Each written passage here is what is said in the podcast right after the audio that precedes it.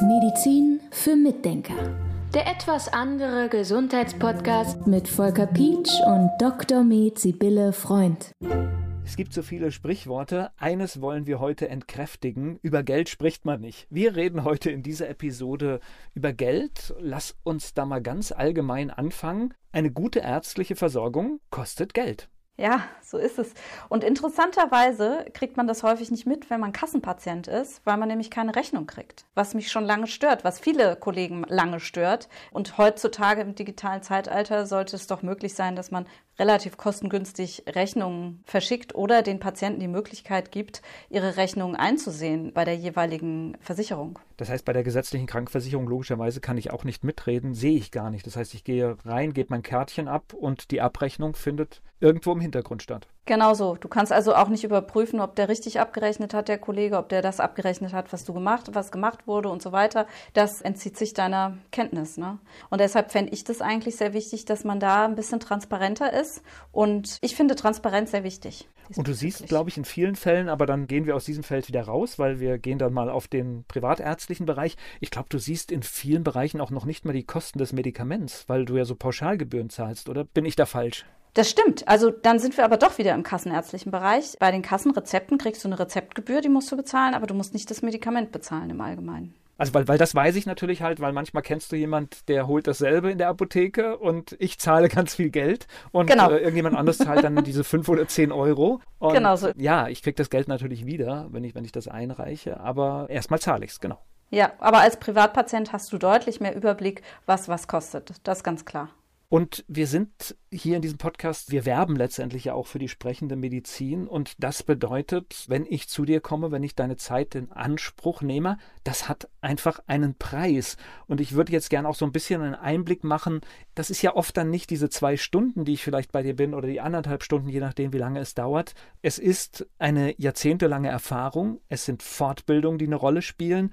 Und natürlich gehst du auch aus einem Patientengespräch nicht einfach so raus und es ist weg. Du machst dir viele Gedanken darüber. Ja, genau so ist das. Und häufig ist es auch so, dass ich tatsächlich nochmal recherchieren muss für einzelne Fälle, nochmal nachgucken muss. Ich habe manchmal Patienten, die haben seltene Erkrankungen. Dann muss ich mich da erstmal einarbeiten. Was ist das überhaupt für eine Erkrankung zum Beispiel? Ja? Oder es gibt Konstellationen, wo ich mich auch einarbeiten muss, wo ich überlegen muss, was mache ich da jetzt am besten? Oder es gibt Fälle, die laufen nicht gut eventuell mal. Ja? Ist zum Glück nicht so häufig, aber kommt vor. Und dann muss ich auch nochmal den ganzen Fall mir vornehmen, muss nochmal gucken, was habe ich denn da gemacht? Habe ich alles gemacht? Habe ich alles bedacht? Woran kann ich noch denken? Dann muss ich vielleicht auch mal in ein Gespräch gehen mit einem Kollegen. Das mache ich öfter mal, ja, dass ich mal mich zum Beispiel zum Thema Herz, zum Beispiel mit dem Markus Peters, den hatten wir auch schon hier bei uns im Podcast, der befasst sich sehr intensiv mit dem Herz oder mit anderen Kollegen über bestimmte Themen, also auch noch zusätzlich mit Kardiologen zum Thema Herz oder übers Labor, über Laborparameter, wo ich dann einfach nochmal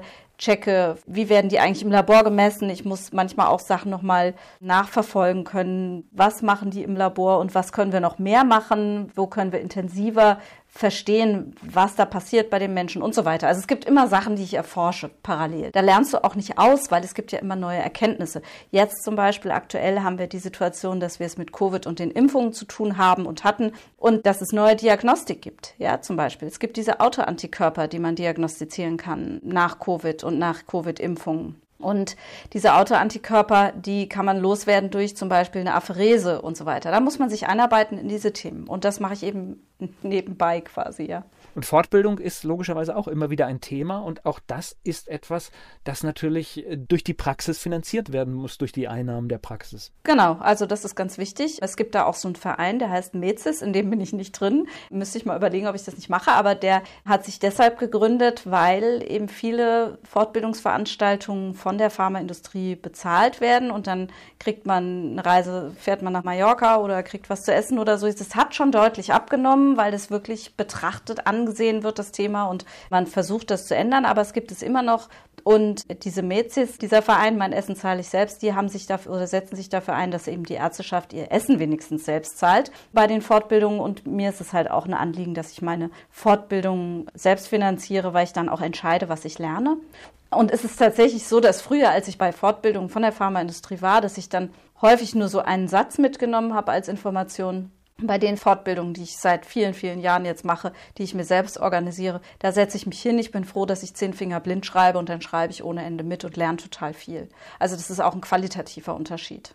Und ich glaube, das war jetzt so, so, ein kleiner Ansatz, mal zu erklären, was in so einer Praxis tatsächlich passiert. Wir könnten jetzt noch über Mitarbeiter sprechen. All das kostet natürlich Geld und letztendlich bist du ja auch eine Selbstständige, wie viele andere auch. Und wenn man am Schluss draufschaut, dann sieht das halt oft immer auch ernüchternd aus, auch wenn vielleicht, ja. sage ich mal, eine Erstbehandlung auf den ersten Blick für jemanden teuer aussieht. Das ist ja aber nicht das Geld, was du behalten darfst. Das ist ja, das Geld, nee. was alles finanzieren muss. Ja, ja, ich habe das letztens mal überschlagen. Also ich behalte ungefähr ein Zehntel von dem, was eingenommen wird von der Praxis. Ja, schon spannend, ne?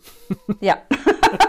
Und Fand ich auch man, ganz interessant. Mhm. Ja, man, man sieht dann, dass man, wenn man dann auch eine gewisse Qualität anbieten möchte, ein gewisses großes Rad auch drehen muss, damit es überhaupt funktioniert, weil in letzter Konsequenz ist auch nur, wenn die vielen Fortbildungen gemacht werden, wenn sich Dinge verändern, nur wenn du das alles auf dem Schirm hast, kannst du ja natürlich auch eine gute Arbeit leisten. Ja, genau. Und ich meine, manchmal denkst du, wenn du so eine Praxis hast mit mehreren Mitarbeitern, denkst du, warum mache ich das eigentlich alles? Ja, da denke ich manchmal so an den Fischer, der am Strand sitzt, der von dem wird ja öfter mal erzählt und der sein Netz repariert und dann kommt so ein Typ vorbei und sagt, machen Sie doch einen größeren Laden auf. Sie könnten doch ganz viel Geld verdienen. Und dann sagt der Fischer, mhm. Und dann sagt er, ja, die, Sie müssen nur Boote kaufen und Sie brauchen Angestellte und dann müssen Sie sich halt darum kümmern und dann müssen Sie sich eben einarbeiten. Das ist halt viel Arbeit und Sie müssen ganz viel machen und investieren und so weiter. Aber dann können Sie doch ganz viel Geld verdienen. Und dann sagt der Fischer, ja, und dann?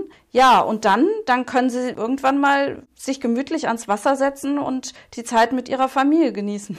Da sagt der Fisch, ja, das mache ich doch schon. Ja, es ist, es ist eine klassische Geschichte. Sie gibt aber eine Sache nicht wieder. Das ist so wie, wie das, was ich mache und das, was du machst. Wir brennen ja für diese Geschichte. Das genau. Heißt, es geht ja wirklich darum, Menschen bei einer Problemstellung, in deinem Fall sogar, ich glaube, bei der elementaren Problemstellung im Leben, nämlich der Gesundheit zu helfen und, und sie wieder fit zu machen. Und das ist ja etwas, wo natürlich Geld benötigt wird, aber es nicht das eigentliche Betriebsmittel ist. Genau, ja, das ist sehr wichtig. Das ist sehr wichtig zu sehen. Und manchmal habe ich Patienten, die kommen von weiter her und denen möchte ich dann gerne ein Höhentraining anbieten, ja, weil ich denke, das müssen wir für ihre Mitochondrien machen. Oder ich möchte ihnen Infusionen anbieten, dass wir das alles hier im Haus machen können, weil wir eben wissen, wie es geht und das passt dann alles zusammen und ich weiß, wie viel Infusionen die kriegen und ich kann das auch nachmessen, wie was dann dabei rauskommt. Es ist alles in einer Hand. Und wenn ich dann Patienten habe, die von weiter her kommen, die müssen sich dort Therapeuten suchen, das können die gerne machen. Ich habe da überhaupt nichts dagegen. Gar nicht. Ja. Aber die müssen sich diese Leute suchen und müssen dann eben alles wieder zu mir schleppen und dann muss man irgendwie alles wieder mal zusammenfriemeln an Befunden und so weiter und muss überlegen, wie macht man dann weiter. Und dann haben die kein Labor, bei dem sie diese Diagnostik machen können und so. Also deshalb ist es mir so wichtig, dass ich diese ganzen Möglichkeiten habe und dass ich auch die Mitarbeiterinnen habe und so weiter, die mich übrigens nebenbei grandios unterstützen. Ich bin sehr glücklich und sehr dankbar für meine tollen Mitarbeiterinnen. Das möchte ich auch mal sagen sagen. Medizin für Mitdenker. Der etwas andere Gesundheitspodcast mit Volker Pietsch und Dr. Med Sibylle Freund.